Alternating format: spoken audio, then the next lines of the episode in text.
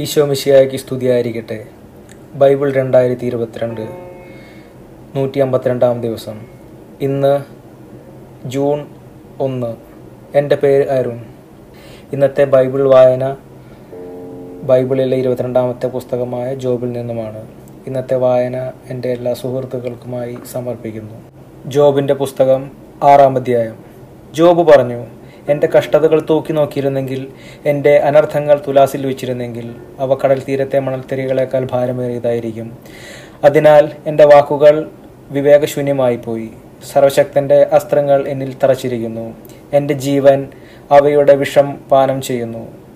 ദൈവത്തിൻ്റെ ഭീകരതകൾ എനിക്കെതിരായി അണിനിരന്നിരിക്കുന്നു. തിന്നാൻ പുല്ലുള്ളപ്പോൾ കാട്ടുകഴുത കരയുമോ? തീറ്റി മുൻപിലുള്ളപ്പോൾ കാള മുക്രിയിടുമോ? രുചിയില്ലാത്തത് ഉപ്പ് ചേർക്കാതെ തിന്നാനാകുമോ? മുട്ടയുടെ വെള്ളയ്ക്ക് വല്ല രുചിയുമുണ്ടോ? എനിക്ക് തിന്നാൻ പറ്റാത്ത ഇവയാണ് ഇപ്പോൾ എൻ്റെ ആഹാരം. ദൈവം എൻ്റെ അപേക്ഷ സ്വീകരിച്ചിരുന്നെങ്കിൽ, എൻ്റെ ആഗ്രഹം സഫലമാക്കിയിരുന്നെങ്കിൽ, അവിടുന്ന് എന്നെ തകർക്കാൻ കനിഞ്ഞിരുന്നെങ്കിൽ, കരം നീട്ടി എന്നെ വിച്ഛേദിച്ചിരുന്നെങ്കിൽ, അത് എനിക്ക് ആശ്വാസമായിരുന്നു. വേദനയുടെ നടുവിൽ പോലും ഞാൻ ആർത്തുലസിക്കുമായിരുന്നു. പരിശുദ്ധനായവൻ്റെ വചനത്തെ ഞാൻ തിരസ്കരിച്ചിട്ടില്ല. കാത്തിരിക്കാൻ എനിക്ക് ശക്തിയുണ്ടോ? എന്തിനു വേണ്ടിയാണ് ഞാൻ ക്ഷമയോടെ കാത്തിരിക്കേണ്ടത്? എൻ്റെ ശക്തി കല്ലുകളുടെ ബലമാണോ? എൻ്റെ മാംസം പിച്ചളയാണോ? എൻ്റെ ശക്തി വാർന്നു പോയിരിക്കുന്നു. എനിക്ക് ആശ്രയം പറ്റിയിരിക്കുന്നു. സ്നേഹിതനോട് ദയ കാണിക്കാത്തവൻ സർവശക്തനോടുള്ള ഭക്തിയാണ് ഉപേക്ഷിച്ചിരിക്കുന്നത്. എൻ്റെ സഹോദരന്മാർ മലവെള്ളപ്പാച്ചിൽ പോലെ ചതിയന്മാരാണ്. അവർ വേഗം വരണ്ടു പോകുന്ന അരുവികൾ പോലെയാണ്. അവയിലെ ഇരുണ്ട ജലത്തിന് പോഷണം മഞ്ഞുകട്ടയാണ്. മഞ്ഞ് പെയ്യുമ്പോൾ അവ അവയിൽ ജലം പെരുകുന്നു. വേനലിൽ അവ വറ്റിപ്പോകുന്നു. ചൂടേറുമ്പോൾ അവ അപ്രത്യക്ഷമാകുന്നു. കച്ചവട സംഘം അവയെ തേടി വഴിവിട്ടു പോകുന്നു. അവർ മരുഭൂമിയിൽ ചെന്ന് നാശമടയുന്നു. തേമാന്യരുടെ കച്ചവട സംഘം അവയെ തേടുന്നു. ഷേബായരുടെ യാത്രാ സംഘം അവയിൽ പ്രതീക്ഷ അർപ്പിക്കുന്നു. വരണ്ട അരുവിയിലൂടെ കരയിൽ അവരുടെ പ്രതീക്ഷ കൊഴിഞ്ഞു വീഴുന്നു. നിങ്ങൾ എനിക്ക് ഇതുപോലെയായിത്തീരുന്നു. എൻ്റെ വിപത്ത് കണ്ടു നിങ്ങൾ ഭയപ്പെടുന്നു. എനിക്കൊരു സമ്മാനം നൽകാനോ നിങ്ങളുടെ ധനത്തിൽ നിന്നും എനിക്ക് വേണ്ടി കോഴയെടുക്കുവാനോ ഞാൻ ആവശ്യപ്പെട്ടോ? ശത്രുകാര്യങ്ങളിൽ നിന്ന് എന്നെ രക്ഷിക്കാനോ മർദ്ദകരിൽ നിന്ന് എന്നെ മോചിപ്പിക്കാനോ ഞാൻ അഭ്യർത്ഥിച്ചോ? ഉപദേശിച്ചു കൊള്ളുക, ഞാൻ നിശബ്ദം കേൾക്കാം. ഞാൻ തെറ്റ് ചെയ്തുവെന്ന് മനസ്സിലാക്കി തരിക. ആത്മാർത്ഥ ആത്മാർത്ഥമായ വാക്കുകൾ സ്വീകാര്യമാണ്. എന്നാൽ നിങ്ങളുടെ ശാസനയ്ക്ക് അടിസ്ഥാനമെന്ത്? കാറ്റുമായ്ക്കുന്ന നിരാശ പൂണ്ട വാക്കുകളെ ശാസിക്കാൻ നിങ്ങൾ തുനിയുന്നുവോ? അനാഥർക്ക് വേണ്ടി നിങ്ങൾ കുറിച്ചിടുന്നുവോ? സ്വന്തം സ്നേഹിതനു വേണ്ടി നിങ്ങൾ വിലപേശുന്നു. എന്നാൽ ഇപ്പോൾ എന്നെ കരുണാപൂർവ്വം നോക്കുക. നിങ്ങളോട് ഞാൻ കള്ളം പറയുകയില്ല. നിൽക്കണേ, എന്നോട് നീതി കാട്ടണമേ. എൻ്റെ ന്യായവാദം കേട്ടില്ലല്ലോ. ഞാൻ പറഞ്ഞത് തെറ്റായിരുന്നുവോ? വിപത്തുകൾ വിവേചിച്ചറിയുവാൻ എനിക്ക് കഴിവില്ലേ? അധ്യായം ഏഴ്. മനുഷ്യജീവിതം നിർബന്ധിത സേവനം മാത്രമല്ല. അവൻ്റെ ദിനങ്ങൾ കൂലിക്കാരൻ്റെ ദിനങ്ങൾക്ക് തുല്യമല്ലേ? അടിമ തണലിന് വേണ്ടി എന്നതുപോലെയും കൂലിക്കാരൻ കൂലിക്ക് വേണ്ടി എന്നതുപോലെയും ശൂന്യതയുടെ മാസങ്ങളും ദുരിതരാവുകളും എനിക്ക് ലഭിച്ചിരിക്കുന്നു. ഉറങ്ങാൻ കിടക്കുമ്പോൾ എപ്പോഴാണ് പ്രമാ പ്രഭാതമാവുക എന്ന് ഞാൻ ചിന്തിക്കുന്നു. എന്നാൽ രാത്രി നീണ്ടതാണ്. പ്രഭാതം വരെ ഞാൻ കിടന്നുരുളുന്നു. പുഴുക്കളും മാലിന്യവും എൻ്റെ ശരീരത്തെ പൊതിഞ്ഞിരിക്കുന്നു. എൻ്റെ തൊലി വീണ്ടും വിണ്ടു കീറി ചലമൊലിക്കുന്നു. എൻ്റെ ദിനങ്ങൾ നെയ്ത്തുകാരൻ്റെ ഓടത്തേക്കാൾ വേഗത്തിൽ കടന്നു പോകുന്നു. പ്രത്യാശയില്ലാതെ അസ്തമിക്കുന്നു. എൻ്റെ ജീവൻ ഒരു ശ്വാസം മാത്രമാണെന്ന് അനുസ്മരിക്കണമേ. എൻ്റെ കണ്ണുകൾ നീ ഒരിക്കലും നന്മ ദർശിക്കുകയില്ല. എന്നെ കാണാറുള്ള കണ്ണുകൾ പിന്നീട് ഒരിക്കലും എന്നെ കാണുകയില്ല. നീ എന്നെ നോക്കിയിരിക്കവേ ഞാൻ പോയി പോയി കഴിഞ്ഞിരിക്കും. മേഘങ്ങൾ മാഞ്ഞു മറയുന്നത് പോലെ പാതാളത്തിൽ പതിക്കുന്നവൻ മടങ്ങി വരികയില്ല. അവൻ തൻ്റെ വീട്ടിലേക്ക് ഒരിക്കലും തിരിച്ചു വരുന്നില്ല. അവൻ്റെ ഭവനം ഇനി അവനെ അറിയുകയില്ല. അതിനാൽ എനിക്കു നിശബ്ദത പാലിക്കാൻ കഴിയുകയില്ല. എൻ്റെ ഹൃദയ വ്യഥയിൽ ഞാൻ സംസാരിക്കും. എൻ്റെ മനോവേദനകൾക്കിടയിൽ ഞാൻ സങ്കടം പറയും. അങ്ങ് എനിക്ക് കാവലേർപ്പെടുത്താൻ ഞാൻ കടലോ കടൽ ജന്തുവോ? എൻ്റെ കിടക്ക എന്നെ ആശ്വസിപ്പിക്കും. എൻ്റെ തൽപ്പം എന്നെ വ്യസനം ശമിപ്പിക്കുമെന്ന് ഞാൻ പറയുമ്പോൾ, സ്വപ്നങ്ങൾ കൊണ്ട് അങ്ങ് എന്നെ ഭയപ്പെടുത്തുന്നു. ദർശനങ്ങൾ കൊണ്ട് എന്നെ പരിഭ്രാന്തനാക്കുന്നു. അസ്ഥിപഞ്ജരമാക്കുന്നതിനേക്കാൾ കഴുത്തുഞ്ഞിരിച്ചുള്ള മരണമാണ് ഞാൻ ഇഷ്ടപ്പെടുന്നത്. ഞാൻ ആശയറ്റവനാണ്. ഞാൻ എന്നേക്കും ജീവിച്ചിരിക്കുകയില്ല. എന്നെ ഏകനായി വിടുകയില്ല. എൻ്റെ ജീവിതം ഒരു ശ്വാസം മാത്രമാണ്.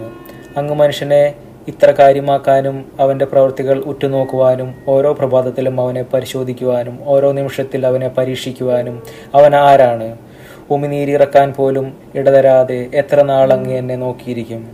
മനുഷ്യനെ ഉറ്റുനോക്കിയിരിക്കുന്നവനെ ഞാൻ പാപം ചെയ്താൽ തന്നെ അങ്ങേ അങ്ങേക്ക് അതിനെന്താണ്? അങ്ങ് എന്തുകൊണ്ട് എന്നെ ഉന്നം വച്ചിരിക്കുന്നു? എന്തുകൊണ്ടാണ് ഞാൻ അങ്ങേക്ക് ഭാരമായി തീരുന്നത്? എൻ്റെ പാപങ്ങൾ അങ്ങേക്ക് ക്ഷമിച്ചുകൂടെ? എൻ്റെ തെറ്റുകൾ പുറത്തുകൂടെ? ഞാനിപ്പോൾ പൊടിയിൽ ചേരും. അങ്ങ് എന്നെ അന്വേഷിക്കും, എന്നാൽ ഞാൻ ഉണ്ടായിരിക്കുകയില്ല. അധ്യായം എട്ട്. ശൂഹ്യനായ ബിൽദാദ് പറഞ്ഞു, നിന്റെ പ്രചണ്ഡ ഭാഷണത്തിന് അവസാനമില്ലേ? ദൈവം നീതിക്ക് മാർഗഭ്രംശം വരുത്തുമോ? സർവശക്തൻ ന്യായം വളച്ചൊടിക്കുമോ? നിന്റെ മക്കൾ അവിടത്തേക്കെതിരായി പാപം ചെയ്തിരിക്കാം, തക്ക ശിക്ഷ അവർക്ക് ലഭിച്ചു. നീ ദൈവത്തെ അന്വേഷിക്കുകയും സർവശക്തനോട് കേണപേക്ഷിക്കുകയും ചെയ്താൽ നീ നിർമ്മലനും നീതീഷ്ണനുമാണെങ്കിൽ അവിടുന്ന് നിശ്ചയമായും നിനക്ക് വേണ്ടി ഉയർത്തെഴുന്നേൽക്കും. നിനക്ക് അവകാശപ്പെട്ട ഭവനം അവിടുന്ന് നിനക്ക് സമ്മാനിക്കും. നിന്റെ ആരംഭം എളിയതായിരുന്നുവെങ്കിൽ അന്ത്യദിനങ്ങൾ അതിമഹത്തായിരിക്കും. ഞാൻ നിന്നോട് അഭ്യർത്ഥിക്കുന്നു, കടന്നുപോയ തലമുറകളോട് ആരായുക, പിതാക്കന്മാരുടെ അനുഭവങ്ങൾ പരിഗണിക്കുക. ഇന്നലെ പിറന്ന നമുക്ക് ഒന്നും അറിഞ്ഞുകൂടാ. ഭൂമിയിലെ നമ്മുടെ ജീവിതം നിഴൽ പോലെ മാഞ്ഞു പോകുന്നു. അവർ നിന്നെ പഠിപ്പിക്കും, വിജ്ഞാന വചസ്സുകൾ നിനക്ക് ഉപദേശിച്ചു തരും. ചതുപ്പ് നിലത്തല്ലാതെ ഞാങ്ങണ വളരുമോ? നനവ് കൂടാതെ പൊട്ടപ്പുല്ല് വളരുമോ? തഴച്ചു വളരുമെങ്കിലും വെട്ടിയെടുക്കാതെ അവ മറ്റു ചെടികളേക്കാൾ വേഗത്തിൽ ഉണങ്ങിപ്പോകും. ദൈവത്തെ മറക്കുന്നവരുടെ പാതയും അങ്ങനെ തന്നെ. ദൈവഭക്തി ഇല്ലാത്തവൻ്റെ പ്രത്യാശ നശിക്കും. അവൻ്റെ ആത്മവിശ്വാസം തകർന്നു പോകുന്നു. അവൻ്റെ ശരണം ചിലന്തി വലയാണ്. അവൻ തൻ്റെ ഭവനത്തിന് മേൽ ചാരുന്നു, എന്നാൽ അത് ഉറച്ചു നിൽക്കുകയില്ല. അവൻ അതിന്മേൽ മുറുകെ പിടിക്കും, എന്നാൽ അത് നിലനിൽക്കുകയില്ല. അവൻ സൂര്യപ്രകാശത്തിൽ തഴച്ചു വളരുന്നു. അവൻ്റെ ശാഖകൾ തോട്ടത്തിൽ പടർന്നു പന്തലിച്ചു നിൽക്കുന്നു. അവൻ്റെ വേരുകൾ കനൽക്കൂനകളിൽ ചുറ്റിപ്പടരുന്നു. അവൻ പാറയുടെ ഇടയിൽ വളരുന്നു. അവിടെ നിന്ന് പിഴുതെടുക്കുവാൻ ഞാൻ ഒരിക്കലും നിന്നെ കണ്ടിട്ടില്ല എന്ന് അത് പറയും. ഇത്രയേ ഉള്ളൂ അവൻ്റെ സന്തോഷം. അവിടെ വേറെ മുളകൾ പൊന്തി വരും. നിഷ്കളങ്കൻ്റെ നിഷ്കളങ്കനെ ദൈവം ഉപേക്ഷിക്കുകയില്ല. തിന്മ പ്രവർത്തിക്കുന്നവനെ കൈപിടിച്ച് നടത്തുകയുമില്ല. അവിടുന്ന് നിന്റെ വാ പൊട്ടിച്ചിരികൊണ്ടും നിന്റെ അധരം ജയാരവം കൊണ്ടും നിറയ്ക്കും. നിന്നെ വെറുക്കുന്നവരെ ലജ്ജ ആവരണം ചെയ്യും. ദുഷ്ടരുടെ കൂടാരങ്ങൾ നശിച്ചു പോകും. അധ്യായം ഒമ്പത്. ജോബ് പറഞ്ഞു, അത് അങ്ങനെ തന്നെ. ഒരുവന് ദൈവത്തിൻ്റെ മുൻപിൽ എങ്ങനെ നീതിമാനാകാൻ കഴിയും?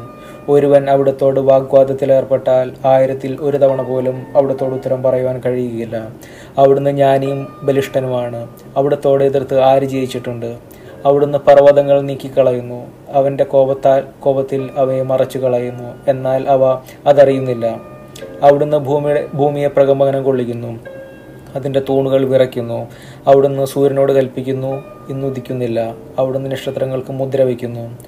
അവിടുന്ന് മാത്രമാണ് ആകാശത്തെ വിരിച്ചത്. അവിടുന്ന് സമുദ്രത്തിലെ തിരമാലകളെ ചവിട്ടിമതിക്കുന്നു. സപ്തർഷി മണ്ഡലം, മകൈരം, കാർത്തിക എന്നിവയെയും തെക്കേ നക്ഷത്രമണ്ഡലത്തെയും അവിടുന്ന് സൃഷ്ടിച്ചു. ദുർജ്ഞയമായ മഹാകൃത്യങ്ങളും എണ്ണമറ്റ അത്ഭുതങ്ങളും അവിടുന്ന് പ്രവർത്തിച്ചു. അവിടുന്ന് എന്നെ കടന്നു പോകുന്നു. അവിടുന്ന് എന്നെ കാണുന്നില്ല. അവിടുന്ന് നടന്നു നീങ്ങുന്നു, ഞാൻ അവിടുത്തെ അറിയുന്നില്ല. അവിടുന്ന് പിടിച്ചെടുക്കുന്നു, തടയാൻ ആർക്ക് കഴിയും? എന്താണ് ഈ ചെയ്യുന്നത് എന്ന് ആർക്കു ചോദിക്കാൻ കഴിയും? ദൈവം തൻ്റെ കോപത്തെ പിൻവലിക്കുകയില്ല. റഹാബിൻ്റെ സഹായകർ അവിടുത്തെ മുൻപിൽ കുമ്പിടുന്നു. അപ്പോൾ അവിടുത്തോട് ഉത്തരം പറയാൻ എനിക്ക് എങ്ങനെ വാക്ക് കിട്ടും? ഞാൻ നീതിമാനായിരുന്നാലും അവിടുത്തോട് മറുപടി പറയാൻ എനിക്ക് കഴിയുകയില്ല. എന്നെ കുറ്റം വിധിക്കുന്ന അവിടുത്തെ കരുണയ്ക്ക് വേണ്ടി ഞാൻ യാചിക്കണം. ഞാൻ വിളിച്ചപേക്ഷിച്ചിട്ട് അവിടുന്ന് ഉത്തരമരുളിയാലും അവിടുന്ന് എൻ്റെ ശബ്ദം ശ്രവിക്കുകയായിരുന്നുവെന്ന് ഞാൻ വിശ്വസിക്കുകയില്ല. എന്തെന്നാൽ കൊടുങ്കാറ്റയച്ച് അവിടുന്ന് എന്നെ തകർക്കുന്നു. അകാരണമായി എൻ്റെ മുറിവുകൾ വർദ്ധിപ്പിക്കുന്നു. ശ്വസിക്കാൻ പോലും അവിടുന്ന് എന്നെ അനുവദിക്കുന്നില്ല. തിക്താനുഭവങ്ങൾ കൊണ്ട് അവിടുന്ന് എന്നെ നിറയ്ക്കുന്നു. ഇതൊരു ബലപരീക്ഷണമായിരുന്നെങ്കിൽ അവിടുന്ന് തന്നെ വിജയിക്കും. ഇത് നീതിയുടെ കാര്യമാണെങ്കിൽ എൻ്റെ ന്യായവാദം കേൾക്കാൻ ആർ അവിടുത്തെ വിളിച്ചു വരുത്തും? ഞാൻ നിഷ്കളങ്കനായിരുന്നാലും എൻ്റെ വാ തന്നെ എന്നെ കുറ്റം വിധിക്കും. ഞാൻ കുറ്റവിമുക്തനാണെങ്കിലും അവിടുന്ന് എന്നെ കുറ്റക്കാരനായി തെളിയിക്കും. ഞാൻ നിഷ്കളങ്കനാണ്. ഞാൻ എന്നെ തന്നെ പരിഗണിക്കുന്നില്ല. ഞാൻ എൻ്റെ ജീവനെ വെറുക്കുന്നു. എല്ലാം ഒന്നുപോലെയാണ്. അതിനാൽ ഞാൻ പറയുന്നു, അവിടുന്ന് നിഷ്കളങ്കനും ദുഷ്ടനെയും ഒന്നുപോലെ നശിപ്പിക്കുന്നു. അനർത്ഥം അപ്രതീക്ഷിതമായ മരണത്തിൽ കാരണമാകുമ്പോൾ അവിടുന്ന് നീതിയുണ്ടാകുന്ന വിപത്തിൽ പരിഹസിച്ചിരിക്കുന്നു. ഭൂമി ദുഷ്ടന്റെ കൈകളിൽ ഏൽപ്പിക്കപ്പെട്ടിരിക്കുന്നു. ന്യായാധിപന്മാരുടെ മുഖം അവിടുന്ന് മൂടിക്കളയുന്നു. അവിടുന്നല്ല എങ്കിൽ മറ്റാർ മറ്റാരാണ് ഇത് ചെയ്തത്? എൻ്റെ ദിനങ്ങൾ ഓട്ടക്കാരനേക്കാൾ വേഗത്തിൽ പായുന്നു. അവ പറന്നു പോകുന്നു, ഒരു നന്മയും കാണുന്നില്ല. ഈറ്റ കൊണ്ടുള്ള ഓടിവെള്ളം പോലെയും ഇരയെ റാഞ്ചുന്ന കഴുകനെ പോലെയും അവ കടന്നു പോകുന്നു. പരാതി മറന്ന് വിഷാദഭാവം അകറ്റി പ്രസന്നതയോടെ ഇരിക്കുമെന്ന് ഞാൻ പറഞ്ഞാൽ അങ്ങ് എന്നെ നിർദോഷനായി എണ്ണുകയില്ലെന്ന് അറിഞ്ഞ് ഞാൻ എൻ്റെ എല്ലാ ദുരിതങ്ങളെയും ഭയപ്പെടുന്നു. ഞാൻ കുറ്റക്കാരനായി വിധിക്കപ്പെടും, പിന്നെന്തിന് ഞാൻ നിഷ്ഫലനായി പ്രയത്നിക്കുന്നു? ഞാൻ മഞ്ഞുകൊണ്ട് എന്നെ കഴുകിയാലും എൻ്റെ കരങ്ങൾ ക്ഷാരശുദ്ധി വരുത്തിയാലും അങ്ങ് എന്നെ ചെളിക്കുഴിയിൽ മുക്കും. എൻ്റെ വസ്ത്രങ്ങൾ പോലും എന്നെ വെറുക്കും. ഞാൻ അവിടുത്തോട് മറുപടി പറയേണ്ടതും ഒരുമിച്ച് ന്യായവിസ്താരത്തിന് വരുന്നതിനും അവിടുന്ന് എന്നെ പോലെ മനുഷ്യൻ അല്ലല്ലോ. നമ്മൾ ഇരുവരെയും നിയന്ത്രിക്കാൻ കെൽപ്പുള്ള ഒരു മധ്യസ്ഥൻ നമുക്കില്ലല്ലോ. അവിടുന്ന് ശിക്ഷാദണ്ഡ് എന്നിൽ നിന്ന് നീക്കിക്കളയട്ടെ.